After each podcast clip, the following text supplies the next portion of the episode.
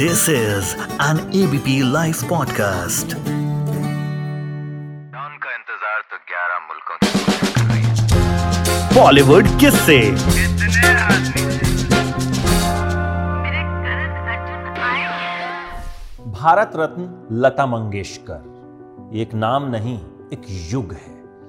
लता मंगेशकर का जाना एक युग के खत्म होने जैसा है। लेकिन उनकी आवाज़ ही उनकी पहचान। है आपको पता है, लता मंगेशकर ने तीस हज़ार से ज़्यादा गाने गाए थे। 36 भाषाओं में लता दीदी गाने गा सकती थीं और उन्होंने 36 भाषाओं में गाने गाए।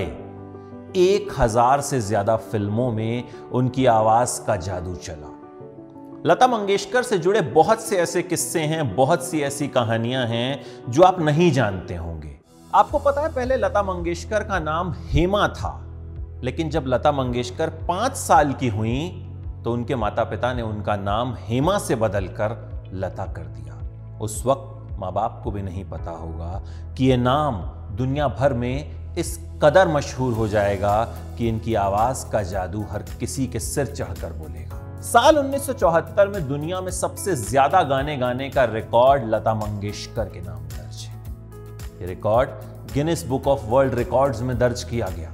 आपको पता है, लता जी जब भी गाना रिकॉर्ड करने के लिए जाती थी तो स्टूडियो में जाने से पहले अपनी चप्पलें उतारती थी। वो हमेशा नंगे पाँव गाने रिकॉर्ड करती थी। 1942 में उन्होंने मराठी फ़िल्म किति हसाल के लिए अपना पहला गाना गाया। लेकिन उनका पहला गाना फ़िल्म में शामिल नहीं किया गया। किसी वजह से इस गाने को काट दिया गया। लेकिन लता इसके बाद रुकी नहीं। उन्होंने कामयाबी की एक अलग ही कहानी लिखी। आपको पता है, लता मंगेशकर कभी स्कूल नहीं गई। और इसकी वजह भी बहुत दिलचस्प है। स्कूल का उनका पहला दिन जब था तो वो अपनी बहन आशा को लेकर स्कूल पहुँची।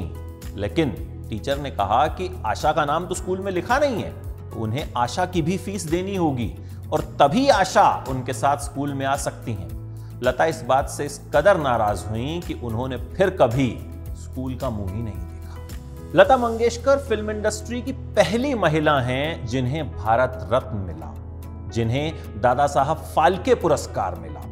1943 में आई फ़िल्म किस्मत लता मंगेशकर को कहते हैं इस कदर पसंद थी कि उन्होंने इस फ़िल्म को 50 बार देख डाला था। लता मंगेशकर ने शादी नहीं की और इसकी वजह यह थी कि वो परिवार में सबसे बड़ी थी।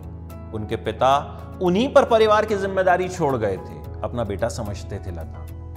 पिता के जाने के बाद तीन बहनों और एक भाई की ज़िम्मेदारी भी लता पर आ गई। लता मंगेशकर ने सोचा कि पहले इन्हें सेटल कर दूँ, फिर शादी करूँ। सबको धीरे धीरे सेटल किया गया।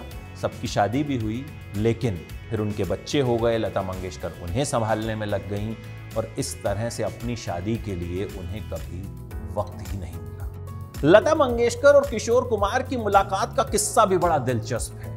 40 के दशक में जब लता मंगेशकर स्टूडियो जाया करती थी तो मुंबई लोकल से मलाट तक जाती थी और वहाँ से पैदल ही बॉम्बे टॉकीज जाया करती थी। रास्ते में उन्हें किशोर दा भी मिलते थे। किशोर कुमार उन्हें पहचानते नहीं थे। वो किशोर कुमार को पहचानती नहीं थी। लेकिन किशोर कुमार लता मंगेशकर की तरफ़ देखते रहते अजीब अजीब हरकतें करते रहते, इस तरह से किशोर कुमार की आदत भी थी मस्खरी करने की।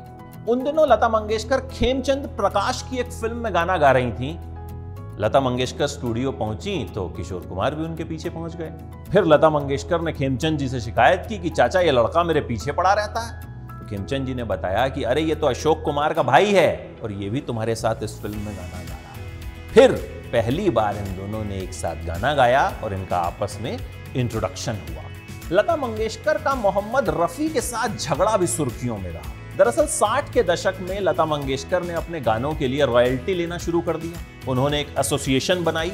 उस एसोसिएशन में मुकेश और तलत महमूद साहब भी थे। रिकॉर्डिंग कंपनी एच और प्रोड्यूसर्स से कहा गया कि भाई, गायकों को रॉयल्टी दी जाए, लेकिन उनकी मांग मानी नहीं गई। तो इन लोगों ने क्या किया? एच के लिए गाने रिकॉर्ड करना ही बंद कर दिया। फिर रिकॉर्डिंग कंपनी वालों ने मोहम्मद रफ़ी से बात की, कहा, भाई, इन लोगों को समझाइए कि भाई ऐसा क्यों कर रहे हैं? जब पैसे मिल रहे हैं तो रॉयल्टी क्यों चाहिए? तो रफ़ी साहब बोले, मुझे तो रॉयल्टी नहीं चाहिए। अब रफ़ी साहब ने यह कहा तो इन लोगों की मुहिम को धक्का पहुँचा, जो रॉयल्टी मांग रहे थे। तो मुकेश ने लता और रफ़ी की आपस में मुलाकात करवाई।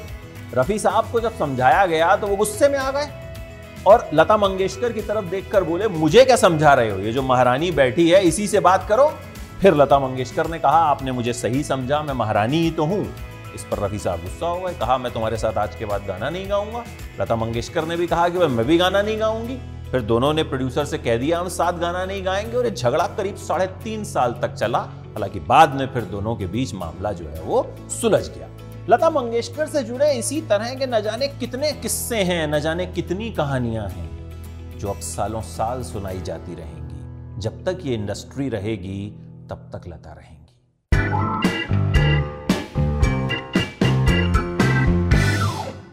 फॉरवर्डेड मैसेजेस नहीं क्रेडिबल न्यूज़ शेयर करो डाउनलोड करो एबीपी लाइव ऐप और जानते रहो